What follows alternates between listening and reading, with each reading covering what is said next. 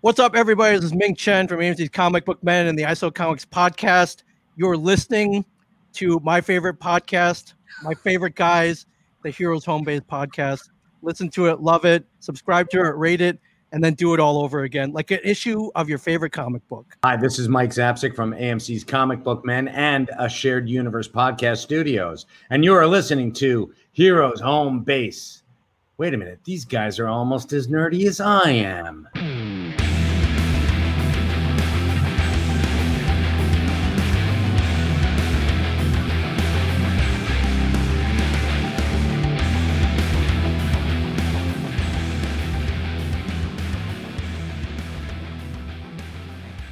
Hey guys, this is Mark. This is Rob. What's going on, guys? This is Rich, episode 22.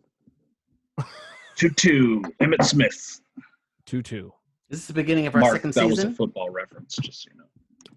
We are in the heart of season two now. So uh why don't you uh Mark, why don't you take it away? What are we uh what are we getting in what are we getting into this episode, man? Well, a couple of things on my end. Um, since we've interviewed Anthony for, for his My Comic Shop Country documentary, he listed a bunch of comic book stores that are close to me here on the East Coast of New York. Uh, one of them being Zap Comics in Wayne, New Jersey, Yeah. and I have been in contact with Corey, who you saw on the, I believe you saw him on the documentary. Uh, he's in, been interviewed by Anthony a couple of times, and I actually ordered a couple of comics from Zap Comics. Nice. Because all the stores have been closed, he mailed them to me. You're nice. Oh What'd you, man, what'd you get? What'd you get? a couple of Fantastic Four issues by John Byrne during the John Byrne run. So I'm telling you, man, those stories are awesome. They were so excellent, and I was so happy to get them. So I, and he packaged them so well. So shout out to Zap Comics in Wayne, New Jersey. So you know, although they have been closed, and some days they've been open, some stores have been open for curbside service. It was cool to see that the comic stores can't be stopped in that way. You know, I was still able to order and still be entertained by them and still sort of have that hunt, but just kind of have that anticipation of waiting for them in the mail. So that was really exciting. And just knowing that the comic book stores can't be stopped in that way, that they can still, they, I mean, they, I can tell that he took time to really package it properly and make sure that they didn't get bent or damaged while they were en route to me. So that was nice. So that's something that, you know, comic stores is still mailing out comic books to customers. I guess Um, let's get to let's get real here, Mark. How long did it take you to read the four issues? I was say, yeah, Uh, it took me about five minutes. maybe an uh, maybe an hour. So you jumped get- right in. You I get jumped right right in. into that John Byrne artwork. You just get sucked into it, don't you? And he's a he's such a great writer. You know, he's such a great writer. The story, the combination with the writing coupled with his artwork, you know, it was just so awesome. It just really captivated me the whole time, and I can't wait to get the, his complete run of the Fantastic Four, which I have my list sitting right in front of me. So I was it was a, such a good feeling to cross off each number Nice. as I was Yep. reading them. That's It's like the con li- list, like man. the liberating feeling of scratching one off the list, man. Exactly. And so also in that regard, I believe it's Zap Comics and also a shared universe. A shared universe opened is going to be opening their doors in Asbury Park and on, on the 8th, I Mhm. believe. And Zap Comics is going to be open for business June 15th. So, like the majority of New York, like for you to get back into just going to your local store is going to be the 15th of June. Yes. So, by the time this gets released, uh, hopefully you will have visited your comic shop by then. I hope. Because, like Yeah. in, in Columbus, man, everything's open now. I mean, what what's the date today? The 7th of June. Yeah. Yeah. Yep. And I mean we've got everything open at this point. So hopefully, uh, hopefully you get back to your store here pretty soon. Uh, I know I called you the other day, and we are talking about the the much delayed Brian Azzarello uh, one shot uh, black label Birds of Prey book that I told you you need to get your hands on, and I'm I'm anxious for you to pick that up and uh, give it a give it a read and let me know what you think about it. Absolutely. I'd be interested in giving that another shot, Birds of Prey. Just, you know, with me, I just, the writing, the artwork, and the material that it's printed on all has to line up for me. But I'm excited to check it out again. It's been a while since I've had my hands on an a recent copy of Birds of Prey, and I would like to check it out and see see what it's like. So, Mark, I know in the future, um, I know you want to kind of be for the podcast. You want to kind of be this traveling source to these comic stores. So, I, I know, like, do you have just a, a list built up right now that you want to get to, and and maybe possibly interview some of the people there? I know you want to go to Zap. You want to go back to the Secret Stash. Is there any other ones that are on the top of your list that you want to kind of visit and get a get a kind of feel for? I know you want to just do that traveling sideshow for the podcast. So Yes. Um, I want to check out, and it's in August, and I'm still thinking about going to the Emerald City Con in Seattle. Also, I want to go to Mile High Comics in Denver. Yeah. And also, I really, especially since I found how close it is to the strip, I really want to check out Torpedo Comics in Las Vegas. Oh yeah, man. It's 15 minutes from like the MGM Grand Hotel, which is the hotel that I stay at. It's four miles from the strip. I mean, oh man. And I, I follow them on Instagram and their videos. I think they have such a large selection of back issues Yeah. and just they have such a large issue of just rare comics. You there that's the store that has the vault. So I really want to check fortress and the fortress Right. solitude. Yeah. Right. Yeah. That I mean, I really want to check out that store really bad, especially because I try to frequent Vegas once a year. I was doing it once a year f- for quite a few years, and then I stopped. But I, you know, I, especially since I Now you got a renewed purpose in going there. yeah. absolutely, absolutely. I mean, plus, I think the guys there sound really cool. You know what I'm saying? That so I really want to check out Torpedo Comics in Las Vegas, and I am going to check them out. And you know, typically when I go to Vegas, I don't go to gamble. I go for food, shows, shopping, and just to lay out and relax. But now I have money to reasons to save my money and go because I can get some really cool um comics because again I follow them on Instagram and they have such a large assortment of back issues I just can't wait to dive into it. And I thought about calling them and having them mail me my issues but I I, I think I, I'm gonna go I'd rather go there and dig through myself and just to check it out physically and with my own eyes and Nice. yeah Rob, you been reading anything new lately? Been checking out some of uh some old stuff. Uh Jenkins, um, Hellblazer, Mr. Constantine. Um, checking some of that stuff out. I was greatly pleased at my care package that you dropped off for me today. The uh, DCeased line, some of the one shots that came out after that, and um, I was actually going to dive into um, "You Are Obsolete" for some of our future episodes, but um, that's kind of what's on my radar right now. I was hoping to kind of keep up on some of the Batman stuff that's coming out, but uh, that's kind of where I'm at. Nice. I reached out to Gib uh, this week because uh, Todd McFarlane and uh, McFarlane Toys have been releasing some uh, uh, action figures and stuff, and uh, I they're coming out with the DCeased action figure line. It's supposed Hmm. to supposed to come out. I think August is when it's supposed to be, but uh, I told Gib that I need a Superman zombie action figure, so uh, he put it on my pull for me. But uh, he said they're you know they're they've already got you know requests for them so i don't know if there's any delays from releasing that with covid or not but you know when the when the hell am i gonna get a, a zombie superman action figure ever so i'm kind of stoked about that but uh you guys been watching anything lately I have been binge watching um, Comic Book Men on Amazon Prime. nice Been fallen asleep to that actually. fallen asleep mark you've been watching that Oh, absolutely. I, I have always been a fan of comic book men. That show's always kept me entertained, and it's just you know I just got goosebumps because the, some of the things that they talk about in the show are the exact same things we talked about, you know, and we still do Yeah. talk about. So yeah, I love the show. But and well, I'm just I'm been binge watching The Flash on Netflix. nice Um, I think I may have said that before, but that show consistently has been good. i think that's really honestly the best arrowverse show Yeah. that there was on the CW. Um, I did recently check out the uh, pilot episode of Stargirl. How is Yeah. that? You know, the the pilot was really good. Uh, you know, it's still kind of like somewhat cheesy, but you know, you got to kind of give it a little bit of grace when it comes to a pilot. I've been uh, talking to my niece Chloe about it. She's been I- I recommended it to her and uh she's she's totally up to date. I've only watched the first episode. I think there's probably 3 out now maybe. Um What's that on? it's on the DC Universe. Like it, it premieres on the DC Universe app, and then it premieres the following night, I believe, on the CW. So it's on Okay. both, it's on both platforms. But uh, I got to catch up Just a with it. It- delayed release.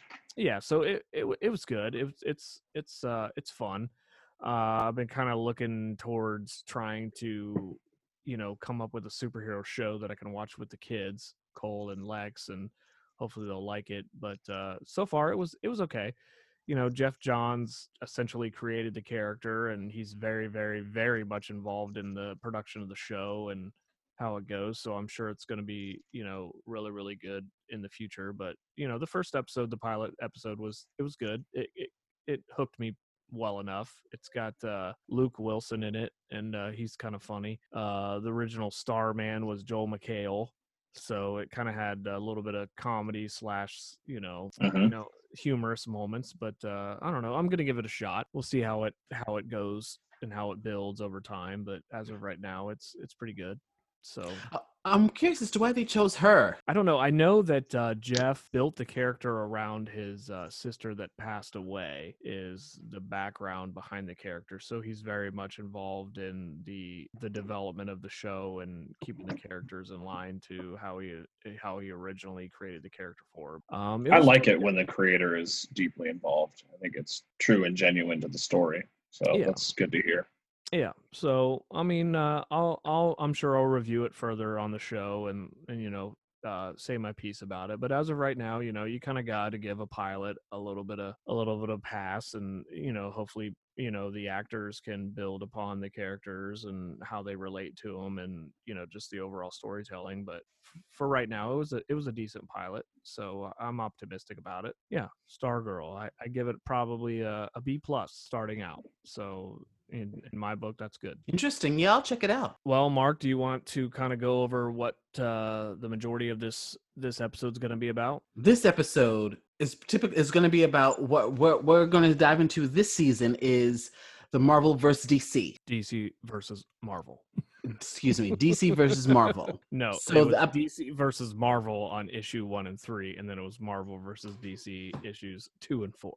That's how petty we are Oh, God. as comic book fans. Oh my Yeah. god! Well, that's what we're going to get into this season. So we'd like to hear, we really like to hear back from you guys. I mean, not just the characters that were in this book, but different DC and different Marvel characters who you'd like to see go up against each other. We'd l- really love to hear from you. So be sure to email us. Yeah, But that's so- what something that we're going to tackle with every episode. So the this episode we're gonna we're gonna talk about issues one and two, kind of the like the highlights and the backstory behind the first two issues that really built our friendship. The three of us got together around this particular story, and then uh, we'll go over the matchups that were in the book. I know we've talked about this a few times on the show, but then we'll we'll discuss whether we agree with the the way that the matchups played out, and then you know going forward we can just pick, you know, characters against characters. And it doesn't necessarily have to be Marvel versus DC. It could be Marvel versus Marvel, or it could be DC versus DC, or, you know,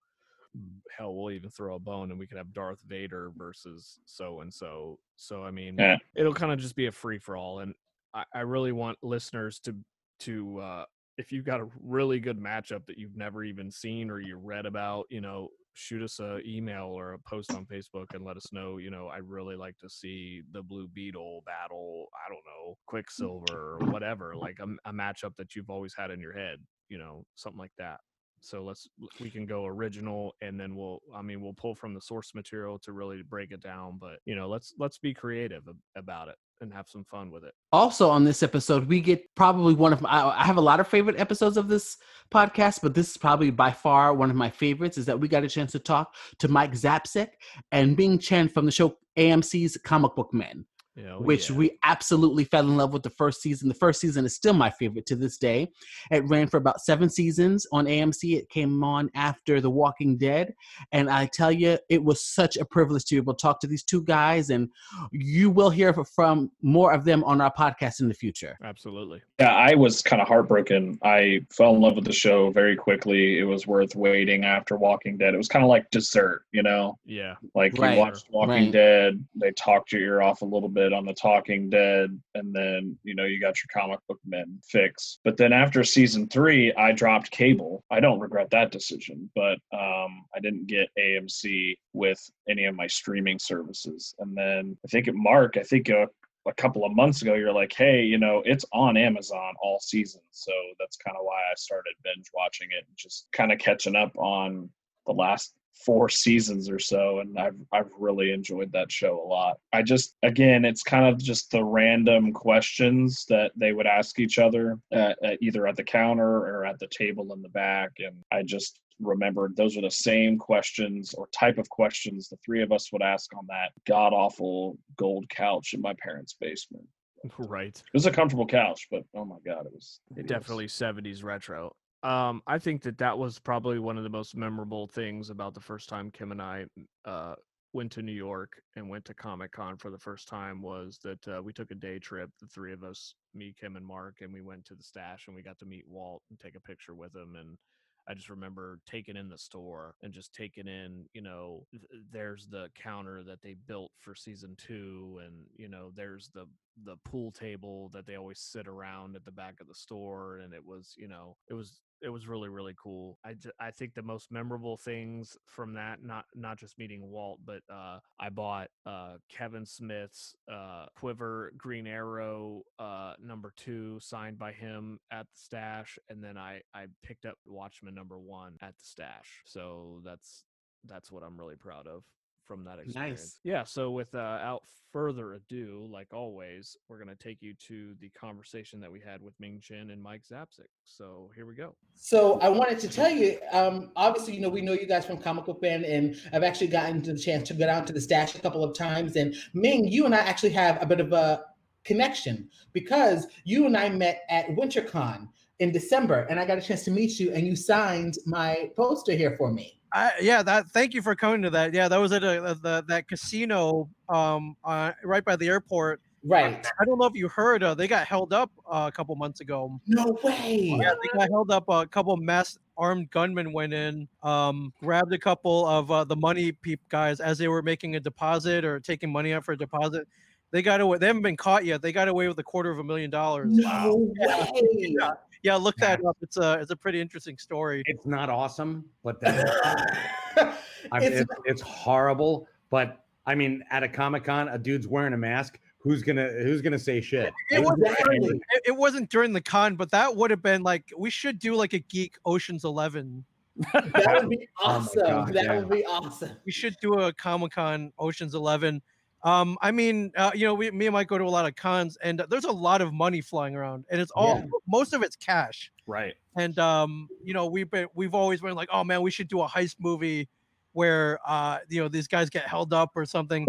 And uh, we were too late. Somebody actually did a movie called uh, Super Super Con. Ming, Mike, what's Uh, up? Hello. Rich, how are you? We Good should do that like the Thomas Crown Affair and have everybody dress up like Deadpool, which they're gonna do anyway. Right, exactly. But- so, but you know, it's interesting because you know at that con, I've only that's only my second time going. It's kind of like the afterbirth of New York Con. You know what I'm saying? Yeah. And so I only go I'll go there for just like dollar stuff or like the really t-shirts that I couldn't find exactly because they ran out of my size at New York Con. So that's the Right. reason why I go. And I also was going to see you that year. But also, we're connected is that on this particular podcast, and Rich and Rob actually have their pull at the Laughing Ogre in Columbus, Ohio, because we grew up in Columbus, Ohio. We all, we've known each other since we were 13, and so we know that you went there. That's so cool. So I noticed your 614 area code. Um, I didn't know if you were all in Ohio, which is and Columbus no less, which is awesome. Uh, I have family there, and uh, you know when you go visit family over the holidays, you're like, all right, like, all right, this is fun and all, but I'm gonna go hit all the comic book shops in Columbus. Oh, yeah. Uh, Comic Town is another favorite, of course. And Yep. Ogre. And uh, many years ago, they had I think it's called the Mid Ohio Con Mhm. at the, Yes. the hotel ballroom at the I think the Hilton right by Easton Town Center. Yep. Um, yep. Justin uh, Justin Chung used to run that, and um, yeah, I just love seeing fandom in other cities, and it's pretty strong in Columbus, which is pretty cool. Yeah, What- it is. Oh, I was gonna say it would have been really cool if you'd said that you were at WinterCon and that was you when Ming brought up the um the thievery. You're like, that's that was me. I, I, I stole that quarter of a million dollars. No, That's- I that's wish. So I weird that you bring that up, Ming. I, I, I was like, wow, where did you get that? Where'd you get all these Hulk 181s like graded 9.8? Like. Congratulations, that's awesome. You're selling them for two dollars. Exactly. Put me down for three. I know it's insane. Just remember, Mark. Volume, volume, volume. Exactly. Well, I- Yeah. I will. I will. You know, it's funny because we I would I live in Brooklyn now. So I'm talking to you guys from Brooklyn. So it's a lot easier for me to get to the stash. And I was say I would have loved to, I mean, you actually told me, you know, why don't you come down to the studio? You said Yeah. it was like Comic Con blew up in there. And so I would have loved to have come down, but regrettably with COVID-19, you know, that's this whole thing just sucks. I'm glad we were able to at least link up this way. Oh yeah, and uh, when when it's legally when you can legally come down, uh, please come down anytime. You'll Oh, absolutely. you guys will love it. You'll love it. Oh yeah. I've seen I follow you guys on Instagram and it looks awesome in there. Thank you. Yeah, we just moved. So we just moved um what literally what was it, Ming? A week before we had to shut down or two About- weeks it's before. two weeks. Yeah, luckily we got everything in there, and uh, it was it was pretty much set up. And But uh, still, it was like, and, and we still have stuff to do. Like I, wow. Like our big purple couch, the legs broke out from under, so I had to build a, a thing. I have to get that over there. So it's it's like, oh, someday, someday we'll be open, maybe. uh, it's very Joker purple too. If uh, if you're Nice. Nice. they're like, yeah, Yeah, Very Jack Nicholson purple. So Awesome. So, what are you guys doing right now? As far as are you guys doing uh, curbside at the stash, or what's how's uh, COVID nineteen? How are you guys prepping for that? Are you guys Uh, open now, or what? Not really. Uh, we still, uh, Governor Murphy, our esteemed governor, um, has still put the kibosh on anybody being in a store. Mhm. So technically, we are. If I have been doing curbside for people, like I'll run it out to them, or you know, make sure that they come in one at a time. And Right. We've got, we've got a spit shield yeah, everybody does. yeah, because why wouldn't we? In a comic book store. right. Um, I'm, I'm waiting for that Walmart lady to come in and tell me I'm stupid. I'm stupid for not not helping her. I'm stupid, and her pushing like uh, everything over and spitting at me. She hasn't been in, so I'm, I'm kind of bummed about that. Guys, I saw the most a creative of, uh, the other go day. ahead. I was Go getting ahead. a background check, and somebody, this background check agency, actually had those plexi uh, window well coverings. like that's what they were using. I'm Oh like, my "Hmm, God. they must have been out of plexiglass at the store. Somebody on Facebook today, I saw them. They were actually, at least in Columbus, golf courses are open, but there's There's a a golf cart and there's a literally a plexiglass between the passenger and the driver on a golf cart. Like, really, what are we doing here? I mean, I get it. I get the fact that people want to get out. People are done. I, I understand completely, but it's so ridiculous. Yeah, And the people wear just wear a goddamn mask. Yeah. I mean, it's, it's not. It's like I have trouble breathing. Uh, no, brush your teeth. It Extra, it works real well. that much. Yeah, it, it might go smoother if you do that. Maybe yeah, a little little Binaca right there. There you go, and then put the mask. on. yeah, if you're gonna build a partition on a golf cart, why not just go full like Pope Mobile and just build Yeah. a Pope Mobile in that case? Like, Or or better yet, why not just give them big hamster balls where they can right. I think that would be cooler, and it'd give them a little bit more exercise. That's right. Agreed. Agreed. You know, we obviously, you know, we were huge fans of Comic Book Man, and in particular, that first, yeah, I'm telling you, I have all the seasons. I got it because I, I missed it so much, and particularly that first season, you guys, it was so awesome the way all those books that came in, though Hulk 181s and the Giant Size X Men, and all those awesome books that you had coming in, and all the artwork that you guys had coming in. It was just uh, to this day, I still rewatch the first season because it was just you guys were just so awesome. And I'm just we always ask our guests are we wanted to like we wanted to know when did you first fall in love with comics? I can't remember my life without comics. That's that's when I Nice. felt throughout my entire. I have five older brothers, and my father used to take us. We had a, and it was literally a cabin in the woods, and uh, he'd take six young boys and his wife and their dog in a station wagon. Uh, it, it was like Wood paneling? drive. I'm sorry, what? Wood paneling station wagon. Absolutely. Oh my god, it was the Road Queen family truckster. he would, he would pile us all in and he would stop at a store and just grab a stack of comic books throw them in the back and just let us fight it out That's cool. and that's how i grew up i mean and we would save the books one of my brothers would put them in a box and i would go through them and i would just read and read and read and this is you're talking about a kid who's too young to read, but I would start to make sense of the pictures, and that's how I learned how to read. Yep. Same here. Wow. Rich and I hated reading growing up. I think some of that came from the genuine love of a mother who's also a school teacher.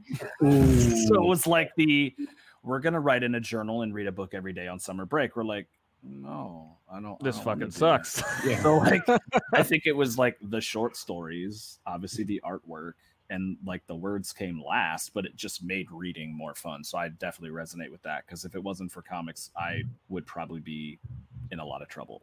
Yeah. Well, like you know I grew, Moby Dick was number one. right. I grew up with dyslexia, so like it was like pretty bad.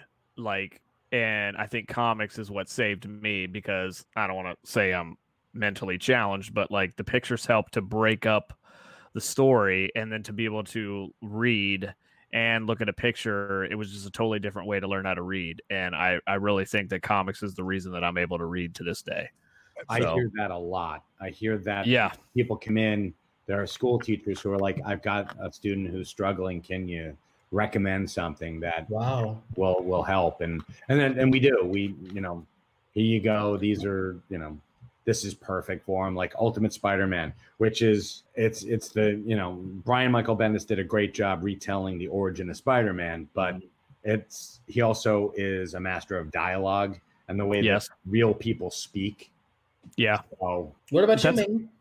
I um so I fell in love with comics uh, in first grade. Uh, some kid in first grade had handed me a copy of uh, Avengers 214, and that was my very first comic book. Up until then, um, li- I think I caught a couple glances of the 66 Batman show, and um, you know I knew who Batman and Superman were, but I never like I would see photos of them, and um, it wasn't like now where you know all, all, all little kids have like Spider-Man sneakers and you know, Avengers T-shirts.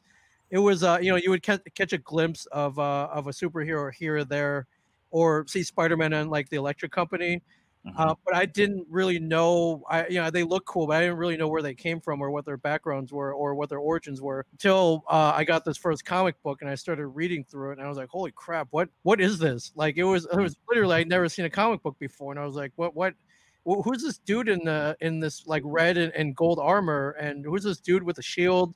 And uh Tigra was it was in there and I was like, "Whoa, what's this?" Like this, this is this is kind of cool. This furry girl in the uh with with long red hair and a bikini. I was like, "Whoa, this is this is awesome."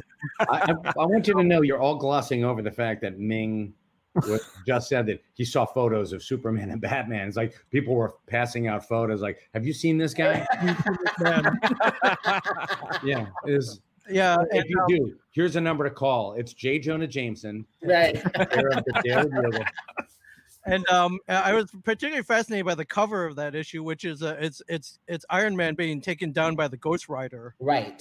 So there's this dude with a flaming skull and a motorcycle. So I, you know, I'm six.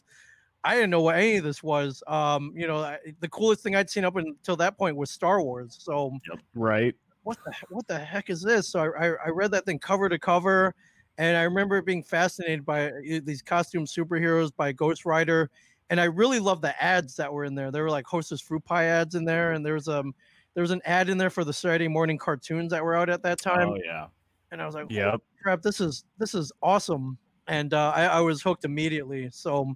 Um, and then there's a there's a there's a subplot in that issue which I didn't know what was going on, but uh, the issue prior, uh, Hank Pym had Yep. had Yep. had hit Janet Van Dyne had had and and he had he um he had slapped her, but Yep. and, and this issue had dealt with the aftermath of that. He gets kicked out of the Avengers.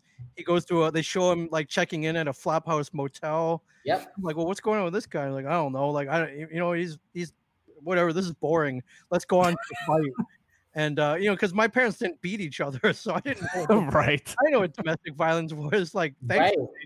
And uh, Not that you knew of Ming. You know, I mean, it, it wasn't it, it, it wasn't until actually many years later where I decided to go back and pick up Avengers 213 to actually see what happened. But um, I like I was I was hooked, man, and it it, it um that that got me way into comics. So that that love started at six years old, and it it went for a while. And I was a big fan of GI Joe, so I pick up the GI Joe comics later on for.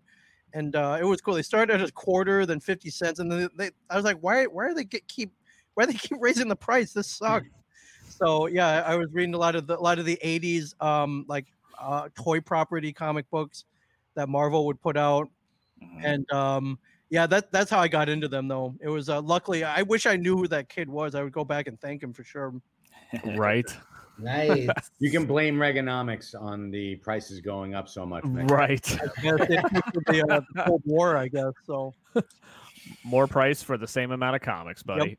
Yep. So, kind of a personal question: what what is what would you th- like our listeners to know about you that maybe they wouldn't get from just kind of watching the show or even getting the opportunity to kind of meet you guys at a con? So, like, what's something I guess unique about each of Oh you? That, man, that I to um the thing I hear about me and Mike, especially people who meet us at cons or at the store, um, I mean they're like, "Whoa, you're like you you're like you guys are on the show," and I'm like, "Wow, why well, why why wouldn't we be?" And uh, I guess there's this perception of uh, reality TV where it's not real and you're like you're and you know you're acting or whatever, or you know uh, this is just kind of like a Hollywood version of you. And uh, I think me and Mike are pretty proud to say that we didn't have to do any of that. Like none of it. Um, you know, we didn't have to uh, in- make some up some personality. Uh, we didn't exaggerate anything about us. Uh, if someone brought in a GI Joe item or a, a 80s toy, and you see me getting excited over it, like that's That was genuine. genuine. Like that's the- Mm. that's you know, if you bring in a GI Joe aircraft carrier, of course I'm going to flip out. Um, if you bring in Star Trek Megos, Mike's going to flip out. You know, these are things that uh, a lot of the stuff I hadn't seen in years, and I was like, holy crap, that's uh, that's awesome. So I think a lot of people um, are like, wow, you know, is that really you? And then they find out very quickly that yeah, that that's that's that's us for sure. Um, I think a lot of people wanted to peek behind the curtain of the TV show, though. They're like, well, what, you know, was it scripted? Uh, you know, are you guys reading lines? Are you guys acting? And um, I, uh, if you ever meet Brian Johnson, the guy with the beard, you'll know Yeah. that you can't tell him to do anything, including read lines off of like he's funny already. There is no he- Right. the last thing he wants to do is read lines off a script unless he's getting paid millions of dollars to do it. And and he's to write it himself because he's not he's like you're not funny he, he thinks like and rightly so he thinks like there are three people who are as funny as him on the face of the earth. And i think he's overshooting by like one or two. he's, he's damn funny and he's damn quick. So uh, and it's it's impossible to to beat him with a line because he'll get it out there like that because he doesn't have a filter. I I tried it once to like like get rid of the filter and just say for an entire day. Oh my god, I had so many people like, I can't believe you said that. Holy What's crap. with Mike. Yeah, And Brian came up to me, he's like, Holy crap, even I have a line. I'm like, No, you don't. I'm like, don't lie. You don't have a line. he's like, tone it down. Yeah, I think the, the difference between Brian and us is like he genuinely doesn't care. Like if Yeah. he, if he says something, you get offe- really offended or whatever. He doesn't care. like I care. I'm Perfect. like, oh man, I, I did I cross the line? Oh, I'm sorry. You know, I, I immediately I'm oh shoot, I'm sorry. Um, but yeah, the um, it, yeah, it was basically you know people came in to buy or sell things, and then it was like, all right, go be funny, and uh, we'll edit around this. You know, we'll edit out funny stuff. And we'll, we'll keep all the gold for you guys. I'm like, thank God for you know, thanks. Yeah, Yeah, I mean- you, always- can you follow me around in real life and do this for me? Yeah, yeah, exactly. Because you know you're not funny 100 percent of the time, but if you could edit all the just all the good stuff out, it's going to come across pretty well. But I mean, it was all stuff that we came up with. Uh, I guess this is, this is what we did anyways. Was sit around the comic book store and joke around about uh, you know flux capacitors and and the force, and uh, you know what, you know if we had a, a, a sci-fi garage, which which vehicle would we pick? Uh, this is stuff that we we would do anyways. Well, Uh, that's that's what I personally loved about the show was kind of those short little like prelude moments where you're in the back, just having those regular conversations, like you know, if you're going to be this villain or you're going to be this, because that's kind of how Rich and Mark and I kind of bonded and and how we met was just having those. It wasn't in a comic shop; it was in my parents' basement. But it was like you know, it was like you know, if you could be this person, what would you do? Or this vehicle. And That was kind of what I related to more so than even the really cool stuff that came in the door. I'm like, that's I, we've had that conversation before. We did. We, I mean, you guys, we we were like, this show was like, we connected with the show so much because we had those same exact conversations, and we came across those same. We had such a passion and appreciation for the we were like 14 when we were we've known each other since we were 13 so we were 13 14 so we had that same kind of appreciation for like for example avengers volume 3 with kurt busiek and george perez when they first when that first came out was when we became friends. So we had appreciation for that artwork. And we had an articulation for it that kids our age didn't have, but they didn't appreciate or understand that kind of artwork and the stories that were being told. And we had those mm-hmm. same exact conversations in that basement. So that's why, even though we were adults when the show came out, we were like, we I would have goosebumps because like, oh my God, we had those same exact conversations. and we just so related to you guys so much. And you know, you guys told us when you first fell in love with comics. For me, a couple of years ago, I we all have our holy grails. And so my holy grail a couple of years ago was X-Men 101. And we got a chance to meet Chris Claremont and he signed it for me. And I like fanboyed out. I freaked out. And he straight up fanboyed out. Straight up. and he talked to us for about 10 minutes. It was a line. He stood there and talked to us for about 10 minutes. He was dropping all kind of gems on us and how he called Marvel the machine. And he would tell us how he called the machine. He told us how he wanted Wolverine to be a certain way, but Marvel wanted it a different way. He wanted the whole Phoenix saga to be one way, but Marvel wanted it another way. And so he said that he actually talked about how they kind of butted heads a bit. So that was my holy grail. What were some of your holy grails? Oh man, I um man, I so that Avengers 214, like I kept I kept that uh which was good. What I'm I mean, right currently I um I'm looking for a copy of Action Comics 242 um, we just got. Um, I, have had I have this for a little while. It's a little Bottle City of Kandor um, uh, statue uh, nice. with a real with a real glass dome. nice. I got from a company called Tweeterhead, and uh, I've been looking for. It came with a separate base that looked like it's from the Fortress of Solitude. It looks like it's uh, made out of ice, and it was out. And I contacted Tweeterhead. I was like, "Hey, this, these are sold out. Do you have any lying around?" And um, they looked around and they found um, they found like a painted prototype. He's like, "Well, do you want this one?" I'm like, "Dude, I'll totally take that." And I yes. recently just got that. Um, but um, I went back and read uh, Action 242. It's the first Brainiac, and it's the introduction of Kandor. And I was like, "Wow, this!" Uh, I, I I found a copy online that was kind of laying around. I was like, "Wow." I wonder how much, uh, you know, even a crappy copy is. And I was like, oh crap, this is really expensive. So like a 2.0, I saw one without I saw one without a cover for about 300 bucks. And then I saw one and the cover looked really weird. And it was, I was like, what's going on? Somebody had cut out Brainiac like perfectly using an X-Acto. What? and it reminded me of a story that Mike told um, not that long ago where he would, he cut up some of his brother's comic books back in the day. Yeah. And uh, I don't even think they were they were your brothers. Your brother did he borrow them from somebody? He borrowed them from a friend of his. Like, it, imagine if you will, Mark, you you loan Rich your books. Now, Rich, are you older or younger than Rob? I'm older by five minutes. Whoa! I had a feeling you guys were twins. All right, so now your younger brother Rob sees this stack of comic books that you borrowed from Mark, and he starts cutting out the really cool images from there. Now you owe Mark some money. Oh man! But worse than hey, that, bro, you have broken trust. You have broken trust with Mark. That's what I did to my brother. My poor, my God, I, I he was so pissed at me.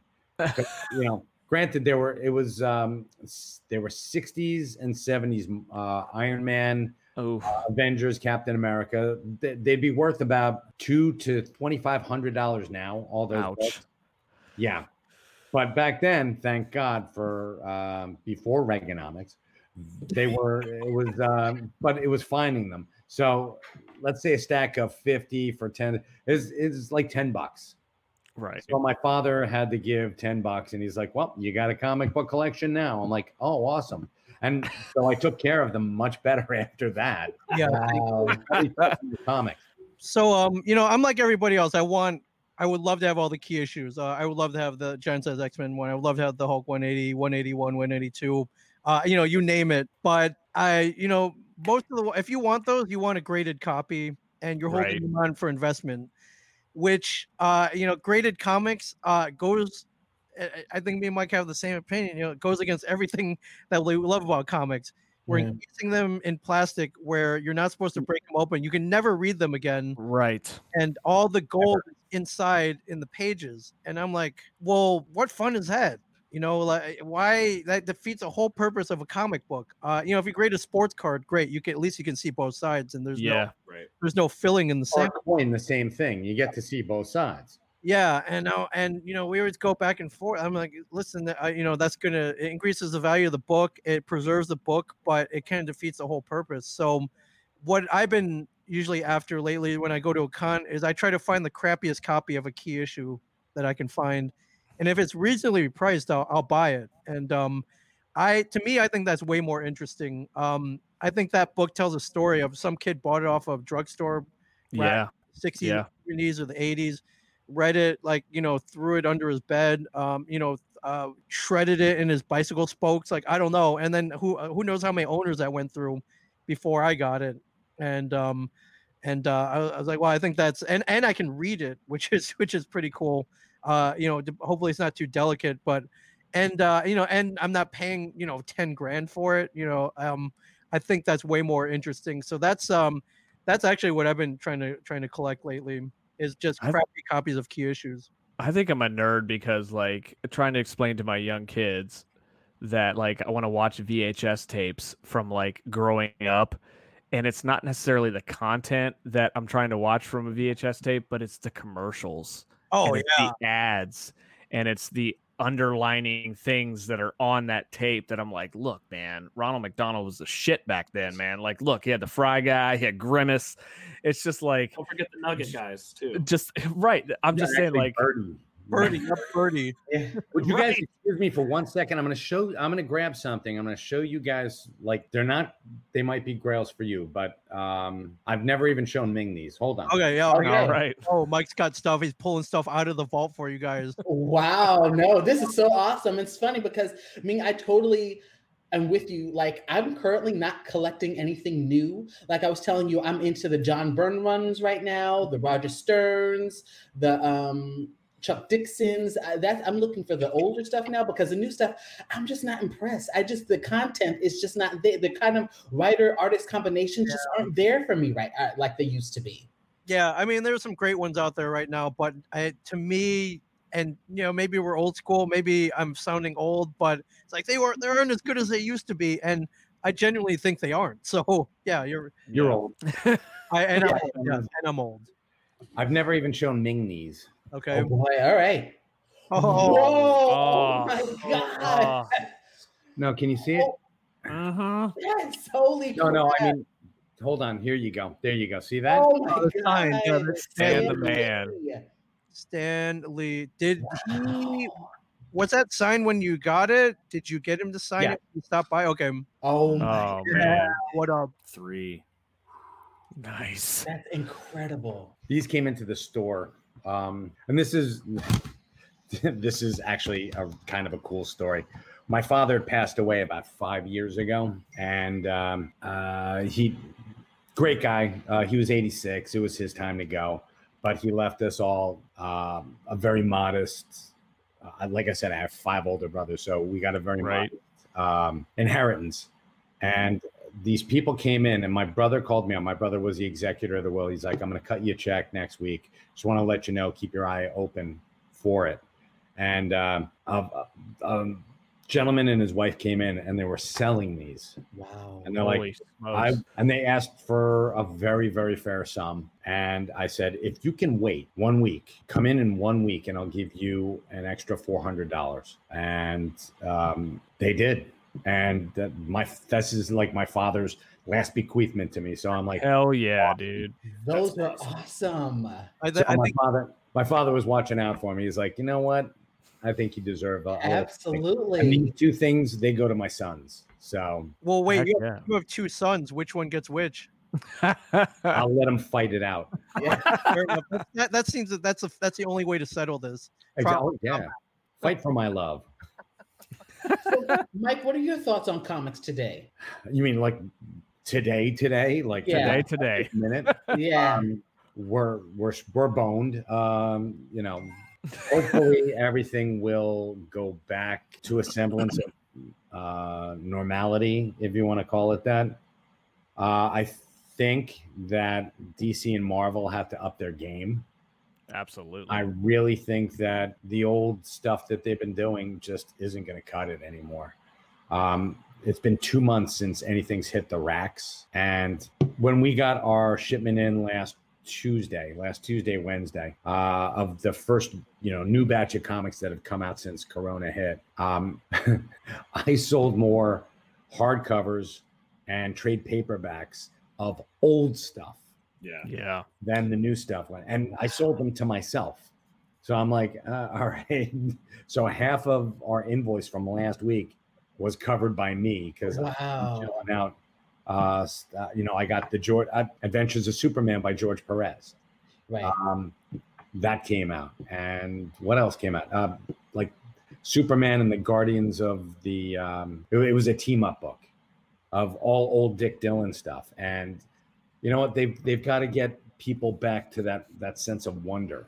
You know, that's that that was the the keystone for comic books from when I was growing up. That that Right. it. You know, if you wanted something, you wanted to to read a book, you had to get people hooked from the splash page or even the Yeah. cover. You had to make them want that book. And Marvel did it extraordinarily well back in the, the 60s, 70s, and even into like the 80s. Uh, DC started to catch up with them, you know, uh, with the new Teen Titans, and when they started making things a little bit more relevant, when you know, when they they actually broke the stranglehold that uh, Marvel had on all the really great artists, Yeah. and you know, they they started bringing the guys over like George Perez, Jack Kirby, right. you know.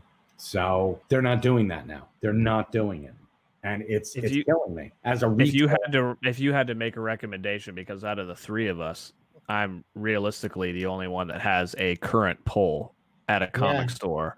So you got a uh, a young kid that comes into the stash and says, "Hey, hey Mike, what would you recommend to me that's hot right now?"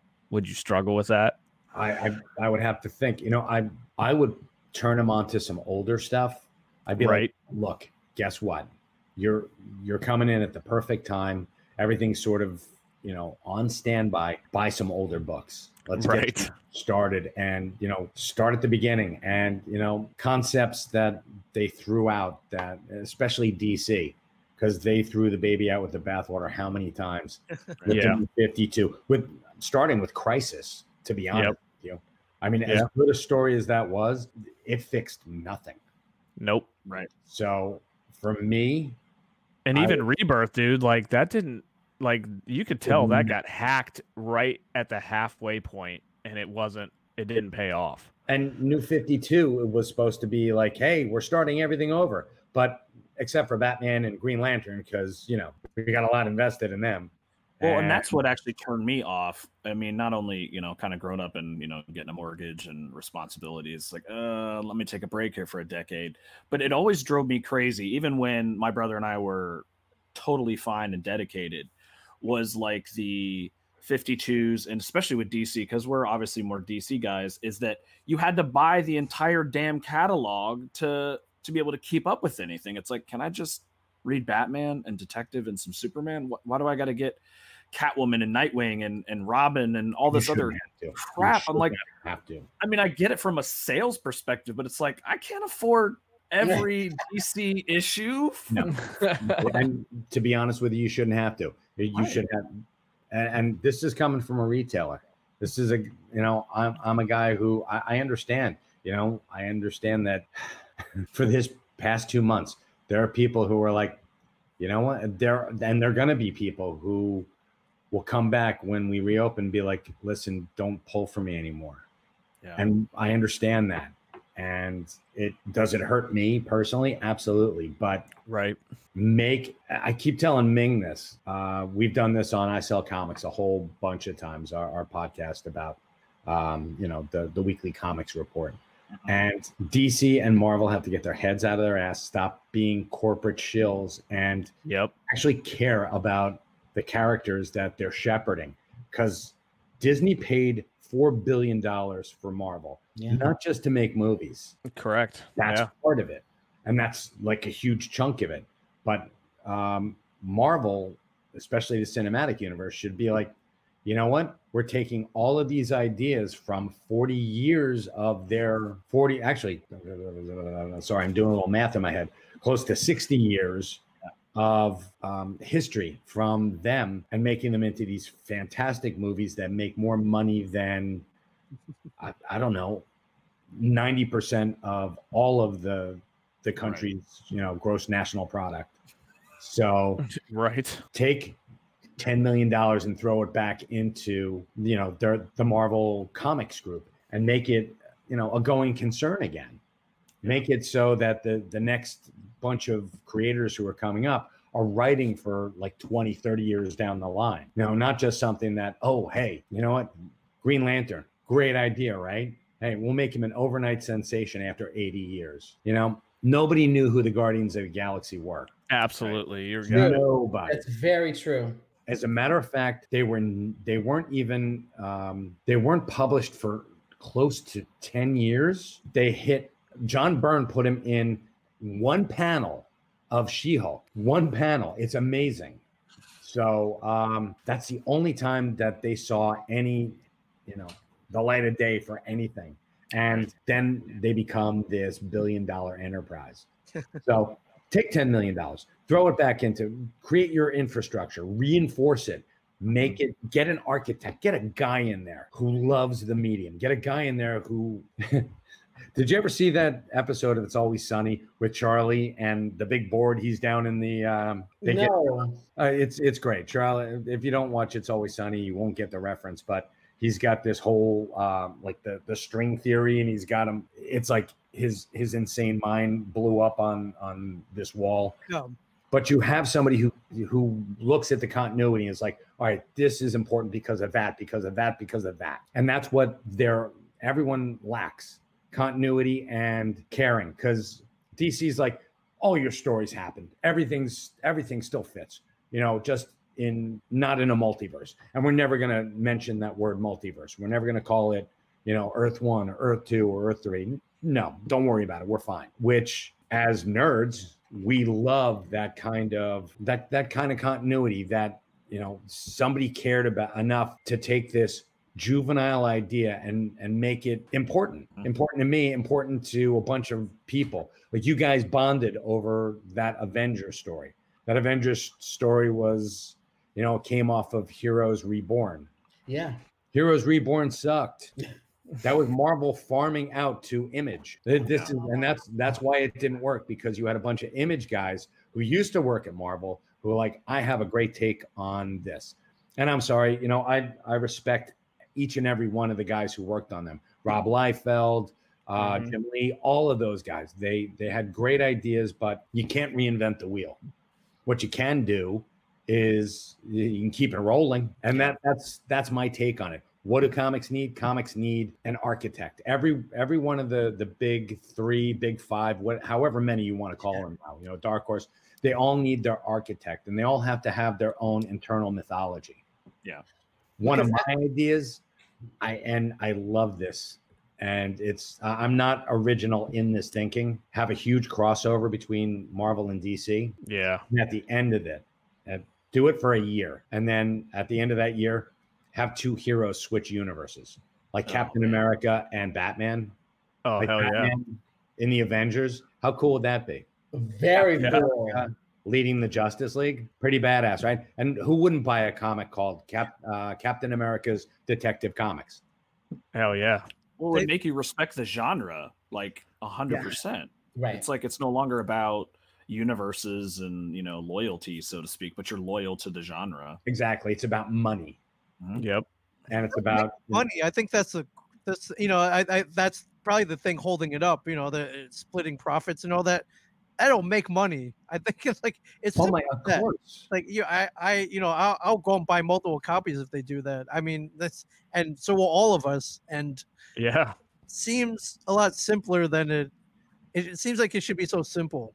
They were And- doing it back in in the '90s and early 2000s. I mean, that Mark John Byrne did Cap uh, meets Batman. That was awesome, yeah. and that had a thread that went through an Elseworlds uh, tale that he did with Superman and Batman. So Mhm. why not? Why not Yeah. You know what? Think about yeah, have and that architect gets guys, gets creative teams for one year. Mm. You sign them for a one year year, uh, one year deal, and then you see what's going on at the end of the year. And they have to have everything mapped out before they put pen to paper. Have an outline. I want to know where you're going to end up. I'm gonna remember that. That that's that, have an architect, and you know that that doesn't make a lot of sense because it's, so much is just like is they're just willy nilly right now. So that that makes a lot of sense to have an architect. Now, I, I we actually I know we don't have you guys for too much longer, but during our show we always try to do um the latest news. And so the biggest thing this week was obviously Zack Snyder's you know yeah. Justice League cut. So what are you guys' thoughts on that? We'd love to hear from you about that. Uh, Mike, would you like to begin or? Uh...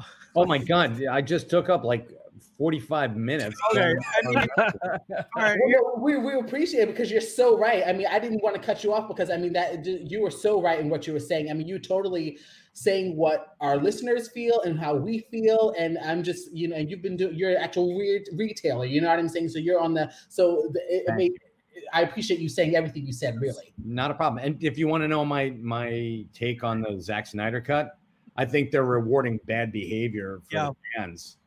That's I that for me, it's like I would have been like, screw you. Zack Snyder cut, you're never seeing it. Ever. um, what do they have in you know in either lost footage or uncut or you know cut footage that is going to make this better? Now I know there's like oh we're going to dump another 20 million into this. Mhm. I listen. All the major stuff was, has has been shot. Uh, I know you know Zach had a family crisis. Unfortunately, he couldn't finish it in his vision, and they had to call in Joss Whedon. But what I this is all that this should have been taken care of in the beginning. Why when the original script? I, as they were making it, and now you know they're gonna go back and George Lucas it, I guess. And you know, you you saw what happened when George Lucas like, well, I'll make Star Wars better. It totally did not.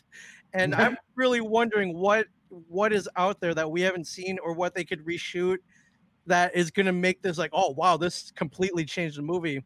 Um, I was trying to go back and see what maybe director's cuts were better than the original. Mhm. And um, I mean, it's a very short list. Um, I, I can't even. I, I'm even trying to come over those. Remember the There's one? one, What's that? the Donner cut of Superman. yep. Yeah, and and it's essentially you're just sitting through Superman one and Superman two. That's yeah. it. Yeah. I mean, um, and you take out all that Richard Lester nonsense that he did. Yeah. I will say, and this is really a comic movie, but um, the special edition of Aliens is by far the best version of that movie. I I'm trying to remember what they put back in. Uh, I know oh, they they put like 45 minutes of extra put in stuff some in there. sentry guns. Uh, there was a there was a scene where Ripley's sitting in like an like a holographic Atrium, yep. Like yeah, atrium, found out about her daughter. cool. Um, but I'm You get to to see you get to see Newt's like family go to the Right, ship, right. You meet her and I was like, all, I was like, how did this stuff get cut out? It was it's I, I don't know. Was it the Stop. extended edition that you you realized she was in hypersleep for 57 years, or was that on No, the you found out about revealed that they revealed Yeah, that. and Okay. um, and Rob, you, I thought you said nudes. You know, when, when you said you get to see Newt's family, I'm like, you get to see nudes? Hell, awesome. Hey, uh, and, uh, 45 minutes of nudes? Hey, that's all you Well, have it's James Cameron, so nudes would be like, um, oh god, how did they quote mate on uh, Pandora and Avatar? That was way more fucking disturbing. yeah, and, and the other movie, the the the director's cut, of The Abyss, uh, just makes the movie make sense, actual sense. yeah, So that made it better. So I don't know. I mean, will I go see it? Of course I will. Um, Mm. but I just want to see like, well, all right, let's do, Zach, show me your best. Uh, will how how do you make how do the how do you make this better? I guess uh they're I guess they're gonna allude more to Darkseid that I'm I'm hearing, which would be cool. Like, are we actually gonna see him? Like, what? I just don't know. See, what- for me, so I've actually I've been looking at this and I've been trying to just ignore some of the speculative stuff at this point, right? Because it's like, oh, how are they going to break it up? And it's so hot right now that it's like just trying to guess what's going to happen. I guess I'm more in favor of seeing it only because I'm way more pissed off at DC Warner Brothers and the profit machine, right? Oh, sure. Like, can we just let this man actually tell the story that he was to tell? Yeah. if his daughter didn't die you know and i and i completely appreciate 100% guys the the bad behavior because you know um, i was listening to um, kevin's podcast from thursday and the point was made you know we don't get as fans or as viewers or consumers, we don't get to participate in some of that creative process. We just have to consume, and you know, we either like it or You we get what you it. get. Um, I think if there wasn't the mixture of Warner Brothers always trying to make the latest Nolan movie or Snyder's daughter dying and not really getting to complete kind of the the overall vision, Right. you know, that he started with Man of Steel, I'd be 100% with you with screw this. I don't I don't want to see this. Well, So I've said just- before on our show is like, am I going to be more pissed off that I get to see the cut and then I don't get to see what his total vision is because he's not going to get a Justice League 2? Is he going to go ahead and uh, work in the the nightmare sequence? Is he going to answer a lot of the questions and wrap it up because he gets his chance, or are we going to just be left in the same situation? Like, well, I don't know what what to say about it. You know, I've really thought about that this week, but I I get what you're saying. Yeah. where I like mean, it, it is kind of cool. I, g- um, I mean, I didn't ask for it. I don't know if Mike did, but uh, it was kind of cool. They they listened to, fans, I guess. And um, They don't listen to me for anything. but the problem is now now I'm hearing that there's a director's cut of Suicide Squad, and you know maybe Yeah. I'm like, come on, where do we draw the line here now? Like, no, no, no. There's a better cut that that we didn't show you because for whatever reason, but now we'll put it out. I'm like, oh, Hey, how about that Catwoman uh, cut that you know? yeah, there's a, there's a Halle. Brat oh? God. Yeah, that'd be great.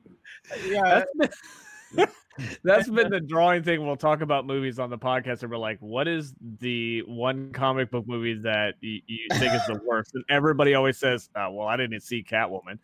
I didn't even see it, and it was the worst." It was so bad I didn't even see. It. It's a Yogi Berra thing. Yeah, so bad I didn't even see. I It. um yeah, is, is Josh Trank's phone ringing? Is there a director cut of Fantastic Four that is Oh yeah, really? Now that's that's a good one right there. Sweet Christmas. That was awful. So bad? Roger Corman's going, haha. See, I'm the only one that made a good Fantastic. Right. Yeah, and I like Josh. I just read an interview. He's like, "Oh yeah, I ran my, uh, you know, I, I told Stan Lee what my idea was, and Stan Lee endorsed it." I'm like, Oh please. "Come on!" He said, "Oh, please." like Stan didn't even know what you were saying. He was, I know. he was like, "Come on, bro." Stan had his hearing aid turned all the way down. Yeah, Well, Mike and uh, Ming, what what is your all time favorite comic book movie? If you had to pick one, Oh man, I usually go back to the first Iron Man movie, which I just rewatched. And oh, what a great um I you know, some people say you know 2008 that's kind of the one that kicked off the whole MCU. Absolutely. Uh I mean, I think it played a very big part, but I think uh that movie is pretty much almost perfect and it- and it uh, Yeah. and what Jon Favreau did was nothing short of brilliant, I think, in incorporating a lot of the the comic book storylines, the lore, uh, and the uh, the acting is spot on. I mean, Robert Downey Jr. is Tony Stark. There's no, I, you can. I don't think you could have gotten any more perfect. Uh, we were making the comparison on a past episode where like the whole first act of that movie where he's falling from grace and is trapped in a cave and has to reinvent himself like i view that as that's really robert downey jr you know reinventing his career yeah, I, I- yeah, and yeah. I, I, you couldn't have picked the you, dude woke up in, in his neighbor's kid's bedroom for God's sake. Like right you couldn't have cast a more perfect person to play Tony Stark, and and not only did it work out, but it continued, and it continues on to this day. And uh, you know, but had not had John, and I think uh, the studio didn't mess with his vision. Like you never hear them butting heads. I think they're kind of like, "Hey, you look like you got this. Uh, you know, go ahead." And uh, and it and it all worked out. But I think that one, uh, that's yeah, that's a great movie. And not only does it appeal to us who love Iron Man and Marvel comics, but it appeals appealed to the world. It got the Yeah. world into the, into uh into our world, and I think uh that's not easy to do, as we all know no from many years of being tortured. So you Oh, absolutely. Uh, good on Jon Favreau. Who knew from Swingers to the Marvel Cinematic Universe to the Mandalorian? like I couldn't, I wouldn't have seen it back then, but but God bless him. Um, yeah. For me, it was um, Captain America: Winter Soldier.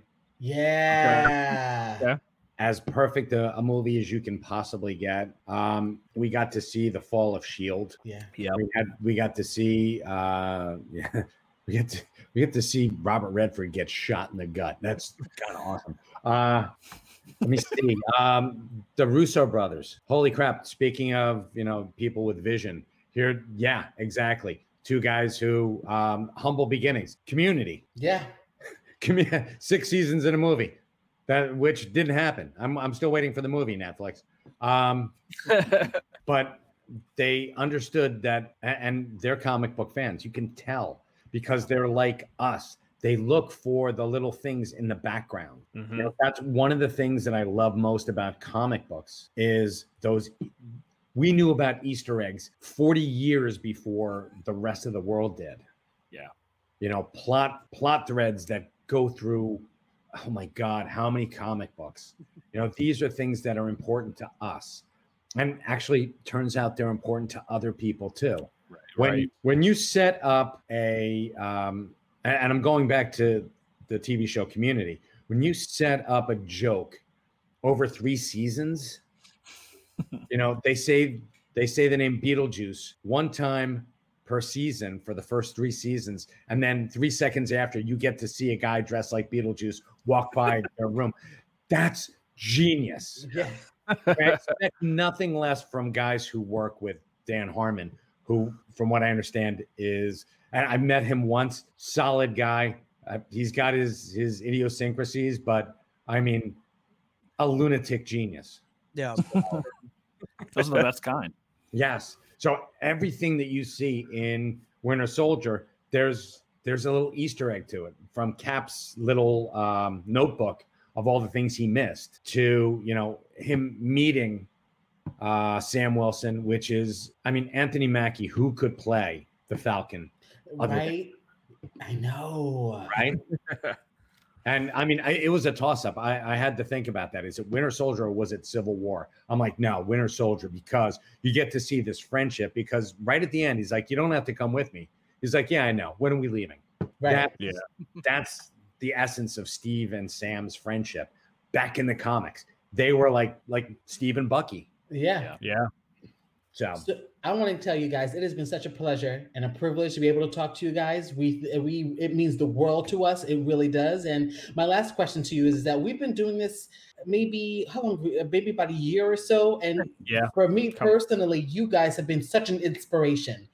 And me Oh. wanting to, you really have, and be wanting to make this podcast successful, and just really, just the art of our genre conversation. You guys have been such a big inspiration for us. Can you give us any any advice to longevity? To just, we'd appreciate any advice that you could give us. Uh, yeah, I'm, I'm uh, you know, yeah, we got a couple things. Uh, one, um, keep doing it, of course. And um, it looks like you've been recording even through this quarantine and this uh, this coronavirus, and uh, you know, and, and I uh, we just want people to keep going. Um, we uh, we try to get people. I was like, hey, record weekly. You know, uh, you know, comics come out every week. Record that podcast every week. I think um, uh, it was that and the the old TV show schedule that inspired us to. It was like, hey, let's, um, you know, imagine if uh, if if um, Game of Thrones like ended on a cliffhanger, and the next Sunday night they're like, eh, we didn't feel like putting out an episode, so you're not gonna find out what happened. Yeah, I don't know when right. you're gonna put out another episode.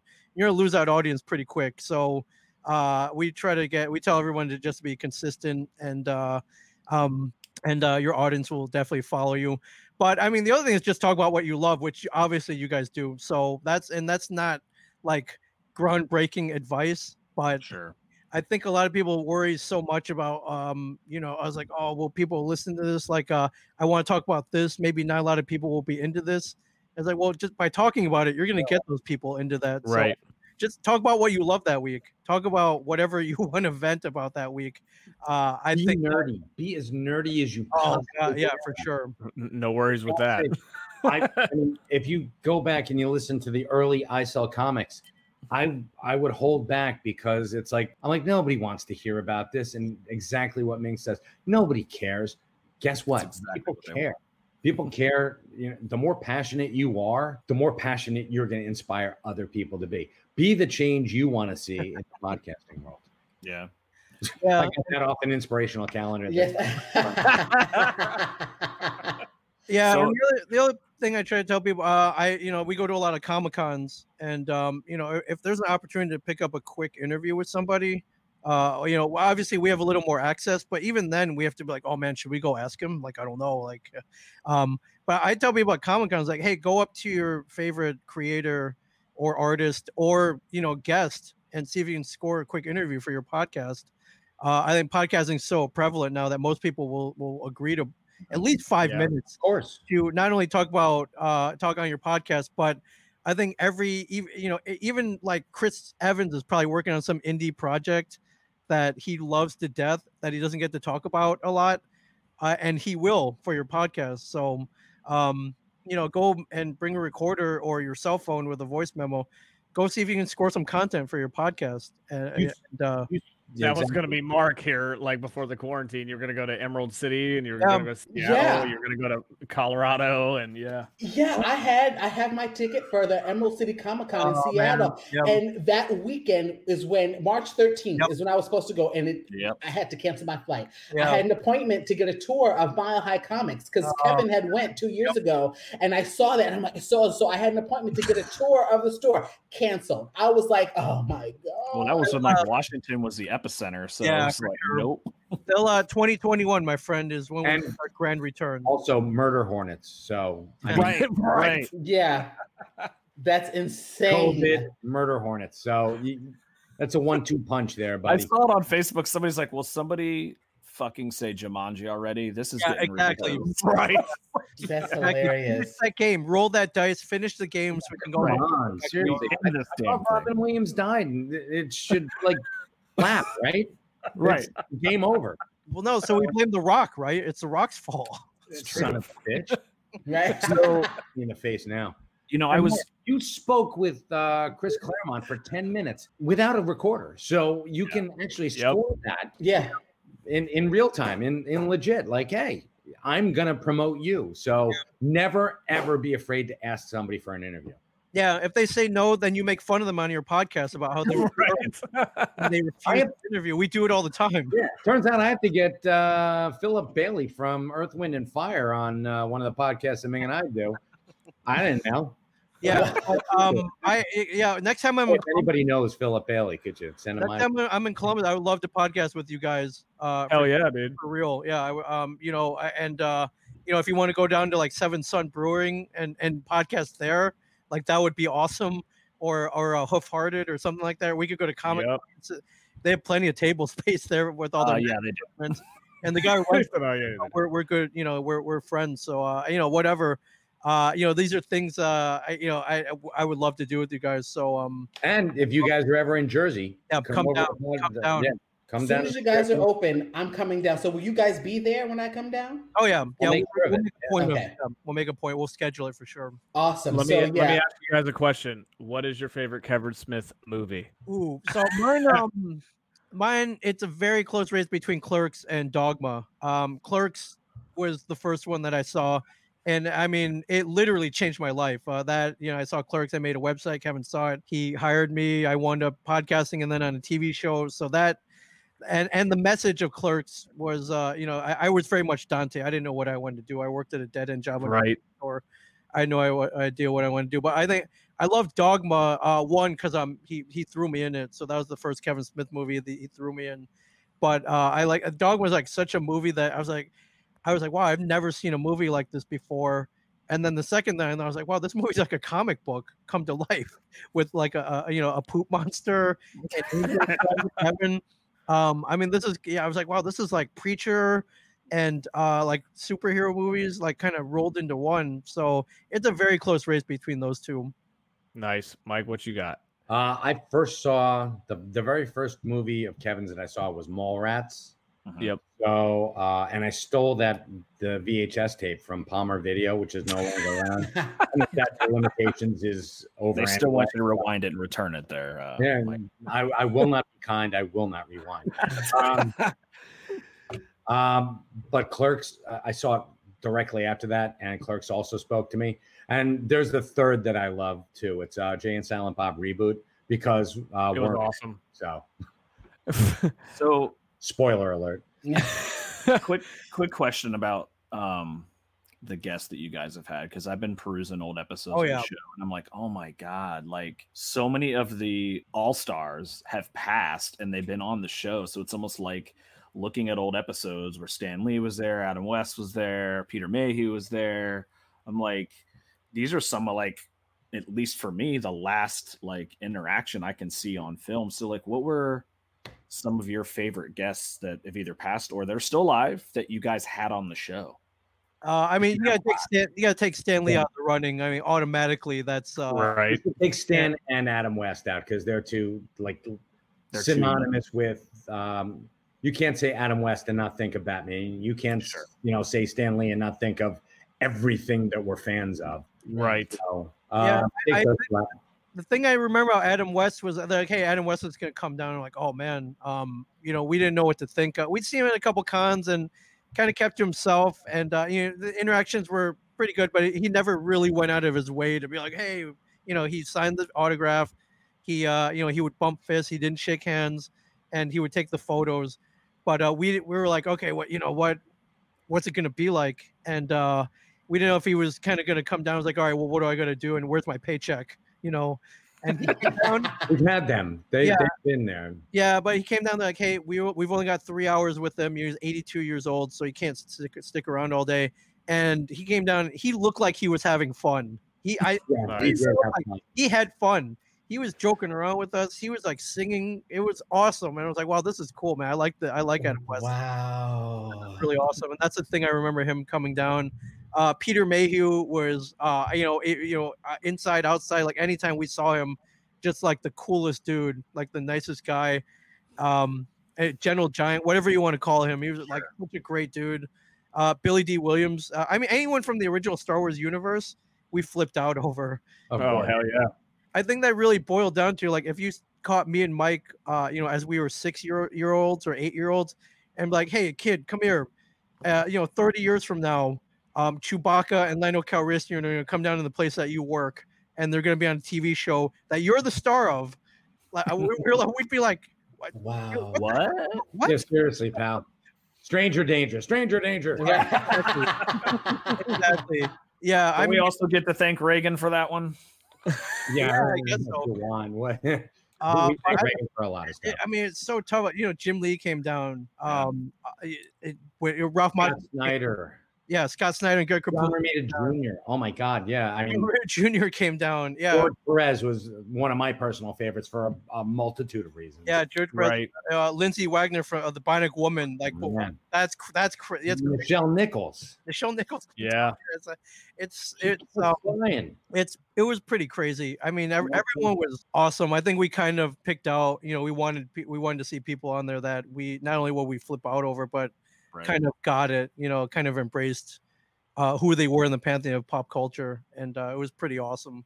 We're we're very very lucky for sure. Oh my God, yeah. Mike, I think the biggest thing that like broke me up about the show was when you the hurricane when you lost your collection. Oh, like how many total books was that? Like I remember like sitting down with my wife and I'm like, Mike just lost his collection.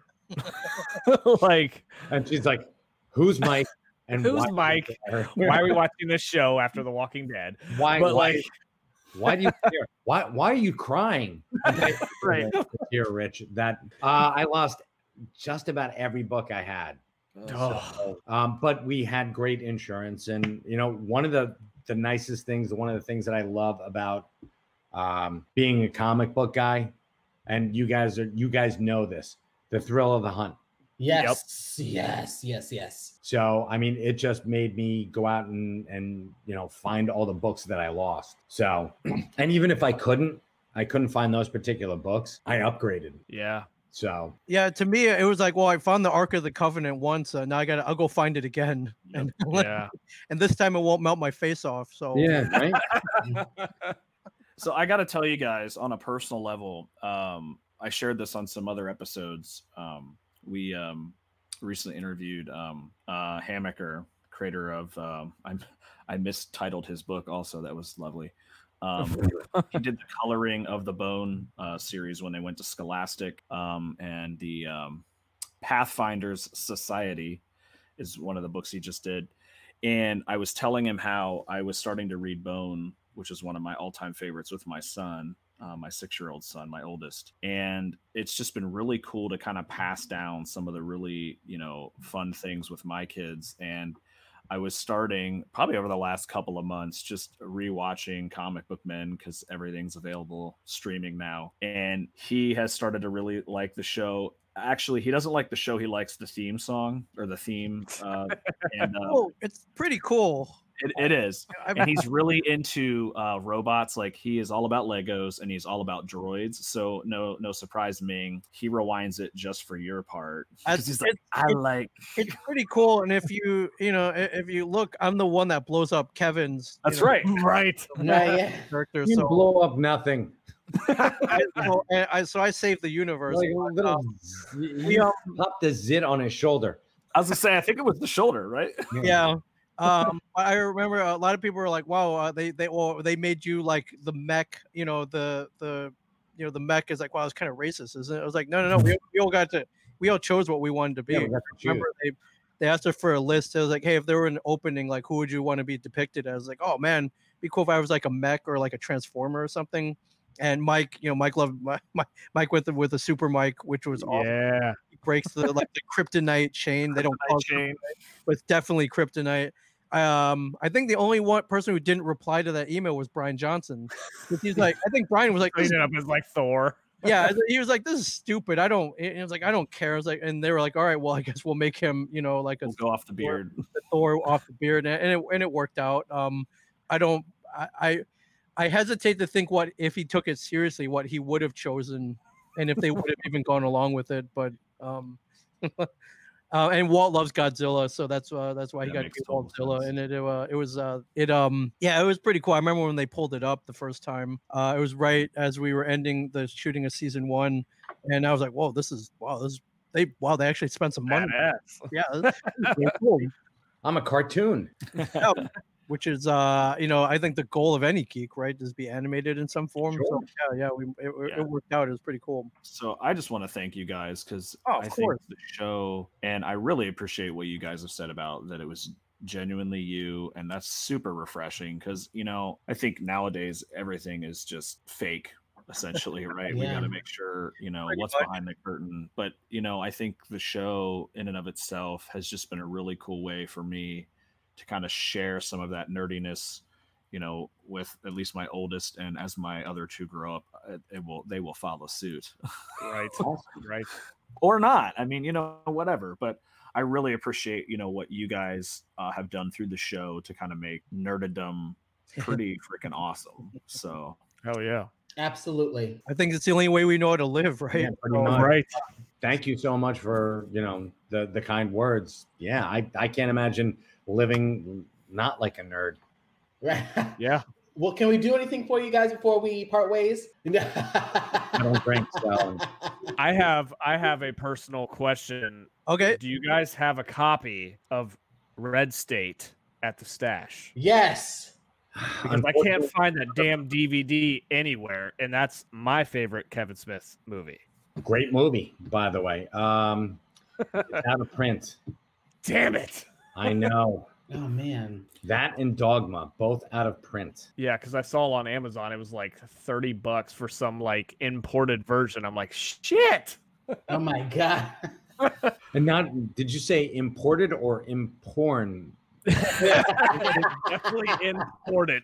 Okay, Oh, I was like, yeah. They'll um they'll come. I don't know what the red the red state holdup is. I think Dogma's held up in like weird Weinstein litigation right now. and- Yeah, that's what I thought maybe it was. So but red state isn't. So red. I I think ain't seen the light of day until after Harvey's gone. So well, it might not be that long then, Mike. Who knows?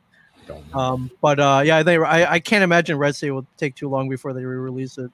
All right, Um, Yeah, for sure. So keep your eyes out for sure. I will for sure.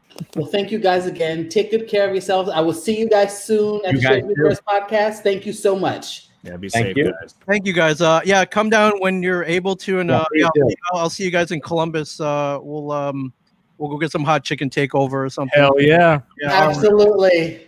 yeah. How come I never get invited to this crap, Ming? You're invited. You just gotta All right, I'm there. Ohio. Come on down, Mike. Yeah, Mike, I got three words for you: free ranch dressing. Damn straight, Yeah. I'm there. Free Hey, ranch I dressing. love Toledo, so I'll love Columbus as well. I have no doubt. So yeah, for, for Hell sure. yeah. And that was our interview with Mike Zapcic and Ming Chen of Comic Book Men. I'm telling you, that was such a great conversation. They they are just as in it as much as we are, and they really gave us dropped us some gems. You know what I mean? Those issues that they showed us were so awesome. Yeah, the fact that Mike had uh, Fantastic Four number one and uh, issues that he showed us that uh, Ming hadn't even seen before, that was really special. I'll take that. I'll take that as a a huge bonus from that conversation. It was really really fun. You know, it kind of it makes me kind of sad because Mike was just amazing to talk to, and he was kind of always one of the quiet ones on the show. You know, Yeah, like he was right. kind of off in the wings, and he threw himself in the conversations a lot, but he was kind of that wise man of few words, and man, it was really nice talking to him. And I, I it's super refreshing when you know someone like ming says you know what you see is who we are. And that's uh, i really that was a, an encouraging comment that they're genuine to themselves while they're you know there's a camera in your face so there's you know you can't ignore that either Time so. definitely flew by in that conversation for sure, man. It was it was really cool. I'm planning on, and I said this that you know I'm gonna go down to a shared universe and just hang out with them for an hour or two, and um, really just spend some time with them. And I can't get, you know, I can't wait to get pick up some shared universe merchandise. You know what I mean, like a T-shirt or a jacket or something. So I really look forward to that. Nice. So be sure to check that out. And I would say within the next couple of episodes, we'll be I'll be recording from a shared universe podcast studio in Asbury Park, New Jersey. nice. I'm really excited about that. So be sure to check out check that episode out. kind of jealous of you there mark It'll be in the next couple of weeks. I'm gonna say about in, in the next couple of weeks I'll go down. All right, boys. So what do you say we kick off this who would win segment? What do you think? i'm down I'm down. All right, so let's uh let's set the stage with uh DC versus Marvel Comics number 1. Uh I- I'm looking at the cover right now and the showdown of the century from back in uh 1996. So this was written by Ron Marz with uh special thanks to Peter David and my boy Dan Jurgens drew pages 1 through 8 and 17 17 through 24 and uh Castel Castellini, I believe, pages 9 through 16 and 25 through 32. So, um what do you guys remember about this book? Uh, I remember vividly that it, it opens with Spider Man, and uh, there's this homeless guy essentially, you know, guarding a cardboard box in an alleyway. Do you remember this? Yep. And lights coming from it and it basically sucks up spider-man and he ends up face to face with the joker in gotham city. I mean that's how it really Yes. opened up. And then you know the x-men are fighting the juggernaut and then the juggernaut gets transported to in front of the daily planet building and then superman shows up and punches him in the face and let's keep going. The Avengers are fighting, and uh, Captain America gets sucked away. Wonder Woman's, uh, you know, saving a police officer. She gets sucked away into this portal, and the Hulk, he's hanging out with Betty. He gets sucked away. Then Superboy is playing with a bunch of chicks in bikinis. He gets sucked away. Then you've got Lobo uh, fighting, you know, the cosmic aliens he gets pulled away and then you have the uh, westchester x-men mansion they're all talking to professor xavier and then wolverine gambit and storm get pulled away and i, I just love this this uh this issue because it's got it's like the ads are for both publishers and it's it's really cool to see what was going on at the time you know what i mean Yeah. and let's see green green lantern and Elektra, The Flash, Thor, Aquaman, Silver Surfer, Captain Marvel, now branded as Shazam, the Submariner, Quicksilver, Catwoman, they're all pulled away into this interdimensional box uh, essentially. And then you get to Batman who's in the Batcave and Bullseye has Robin in like a chokehold and is threatening Batman because he doesn't know where he is and uh us both of them get pulled away and Robin ends up in Jubilee's I don't know bedroom essentially. Awkward. Awkward. Then you got J. Jonah Jameson telling Clark Kent he needs to get his story in at the Daily Planet and they're like what in the world's going on? Who is this cat? Who is this cat? So then you got you got everything from the Punisher to Deadshot to uh, Ghost Rider and Etrigan, uh, Archangel with uh, Hawkman, you got She Hulk and Supergirl, you got The Thing and Martian Manhunter. Then we got uh, Clark Kent meeting Peter Parker at the Daily Planet, and then you've got the Spectre, and it all uh, hinges on the balance of, let's see, the cosmic balance tilts. And for the first time, I cannot write it, but what could exist that is mighty enough to thwart the will? of the living tribunal. And then you've got these essentially these two what brothers that are at a dispute that are representing both universes, I guess. Mhm. Uh, Well, they look like um, robot guys or something.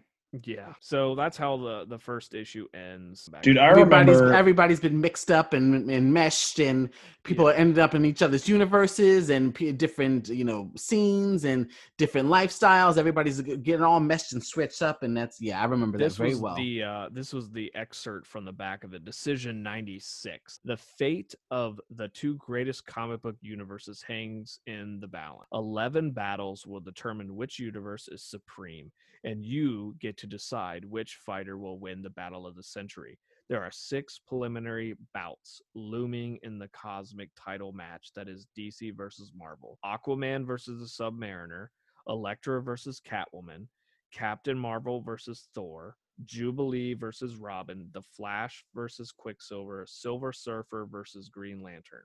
Next up on the Marvel versus DC card are the five main events, the heavyweights, if you will Superman versus the Hulk, Captain America versus Batman, Lobo versus Wolverine, Storm versus Wonder Woman, and Superboy versus Spider Man. So that was kind of the the original uh, lineup that they that they had predetermined, and I love the the at the end of this where they just have the the stats of all the uh, combatants, if you will. So you got the profiles of Superman, the Hulk, Captain America, Batman, Wonder Woman, Storm, Wolverine, Lobo, Superboy, Spider Man. And I just remember like you could send in, you know, who would win your official ballot.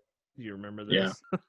I never did the ballot, but I remember that. I think we were pretty conscious of, you know, I'm not going to cut this card out of the back of my issue here. So, Dude, I remember I, I I don't remember how I heard about this, but I remember we didn't even know that the DC versus Marvel thing was going down until I think like the second issue came out.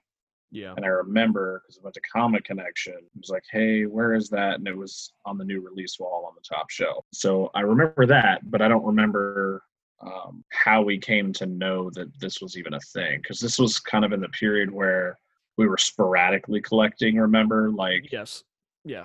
just occasionally we would go into a store and, you know, that's I just remember I getting, remember. I think it was like we got a little bit of money for our birthday. And I remember picking up issue three at the comic store because it was new that week. So- somebody actually gave us one as a birthday present because we have two copies of issue Oh, three. maybe that's it. Yeah. I remember walking into Comic Connection and the poster was on the door. Do you remember that, Mark? yeah So Was like, it like the the the cover of issue one poster? Yeah, I believe yes. Yeah. So and it was real big, like you know, place your ballot. Who who you gonna have win? Let's uh glance over issue number two, which is Marvel Comics versus DC, and it's pretty much the same writers and artists. Let me see if they changed from that point. It just says written by Peter David with thanks to Ron Marz, so they flip flop. Same thing with uh Castellini and Dan Jurgens. So they just it's like everything else, they flip flopped for round two. And then uh, the guy that is kind of like the gatekeeper of this portal was Access. Do you remember that guy? yes Yeah, because they launched a DC versus Marvel Access, I think like a four part miniseries after that. I think Yeah. it was a couple years later. So this book opens up with him meeting with a cop, and then you've got Wolverine fighting Killer Croc. Clark Kent and Peter Parker are still like trying to capture the news story. Then you've got Thanos versus Darkseid which is Hmm. pretty epic. Then you've got Captain America fighting Bane. Then you've got uh, this guy at this Warner Brothers store with Pinky and the Brain action figures on the table, and then Wolverine and Killer Croc crash through the window. Gotta plug the stuff, man. Right, and then you've got uh, Nightwing showing up, and Gambit's behind him. You've got Wonder Woman and Storm kind of going at it. Then you've got Bane getting ready to crack, you know, Captain America's back, and his shield comes flying back and hits him in the head. I remember that vividly. And then you've got uh, Batman. Looks like he's tracking down uh, The lizard? Doc. It was it just a lizard? Yes. The Spider-Man villain. Yeah. Yes. So then you've got Gambit and, and Nightwing, you know, clashing. Then you've got uh let's see here. Wolverine and Gambit steal the Batmobile. You remember that? Shit. Jason Yes. Todd style. Right.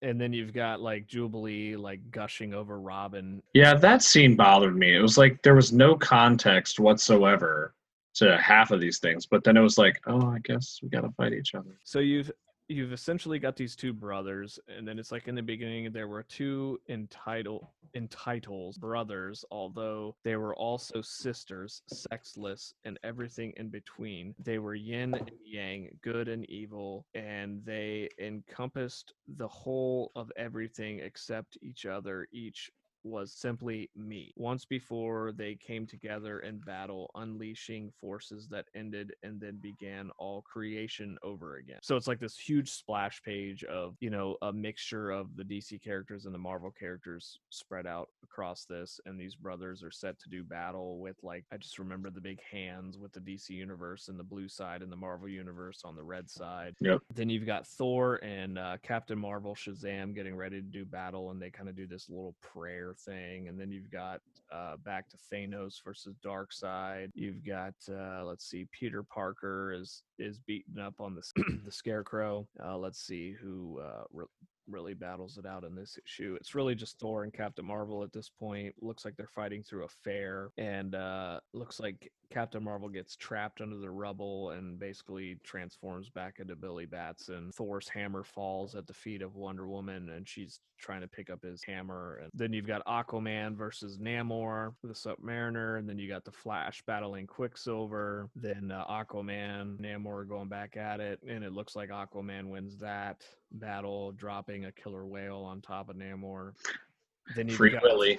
Right. Then you've got uh, basically like Thor, uh, Wonder Woman, who's now carrying Thor's hammer. So that's how issue number two ends. And the check, The running score. the running score is Flash beat Quicksilver, Aquaman beat Submariner, and Thor beat Captain Marvel. So that's how issue number two ended.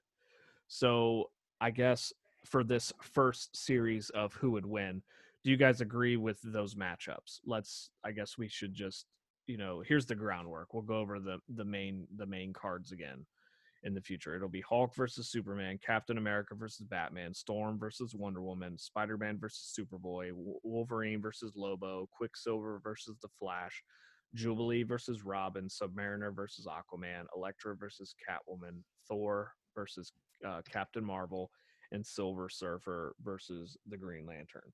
So for a recap on this issue, like we just said, Quicksilver versus Flash. Flash. Flash walked away with that. Do you guys agree with that? Yes. Yes. So we're all three in agreement that the Flash is the better speedster versus Quicksilver. Okay. So then we've got uh, Submariner Namor versus Aquaman, and Aquaman took that. Are we all in agreement of that? No. I am. You don't think that Aquaman would have beaten Submariner? No, I think they both have. I both they're. I think they're evenly matched. Both are super strong in and out of water. Both have control of animals or the sea life. Um, I I think that's an even. I think that's a tie for me. It is. Rob? You're a draw on that one. Yep. What if it's um, Jason Momoa in there? Is it still a tie for you? Yes. I don't know. I, I I think that this might be my DC bias, and I hope that these these conversations spin off from this segment. But I just think that Submariner is just a complete fucking ripoff of Aquaman. so I'm totally cool with King Arthur winning the bout between the Submariner. I guess. Yeah, Like- I'm I'm going that route. Okay. So any other comments on that matchup? No.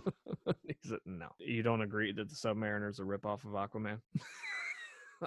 No, not really. I mean, uh, no, no. All right, so Thor versus Captain Marvel. Thor won that bout. Are we in agreement of that? Does anybody else have any comments of Um, I I think I think wanted there's a a better fight from that one. I think that w- when we go through the the next couple issues, I think we'll agree that some of these should have been better fights, better written storylines. But uh, I I don't I don't see Captain Marvel uh, besting Thor in a battle, so I, I, I'm cool with him taking that.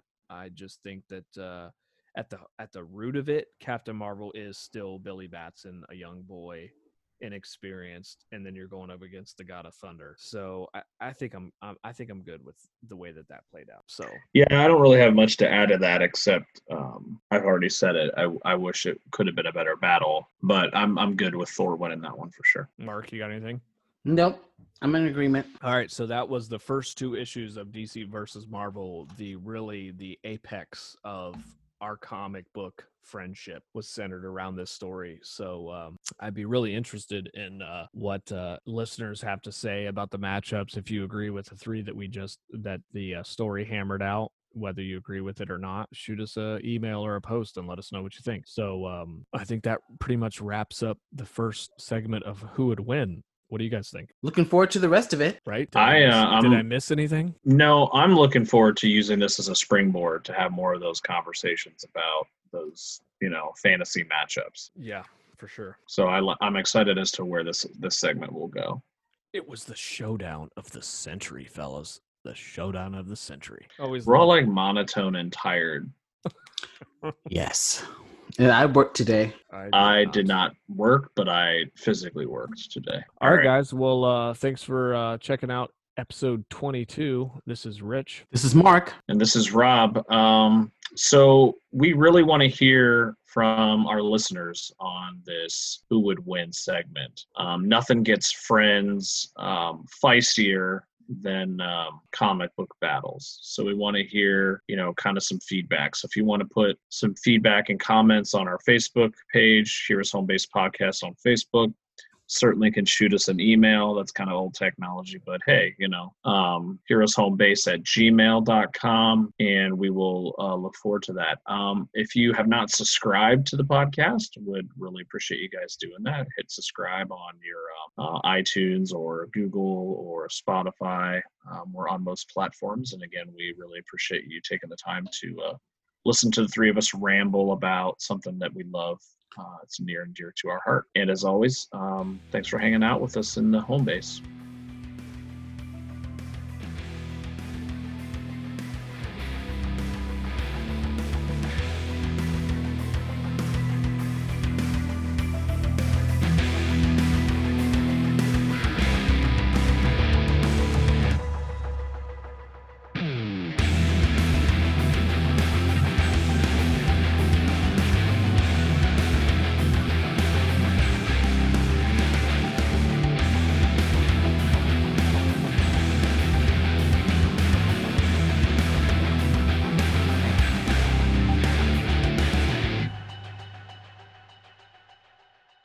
Thank you. For listening. This RMR production. Ah! Boom. I just got goosebumps. My goosebumps got goosebumps.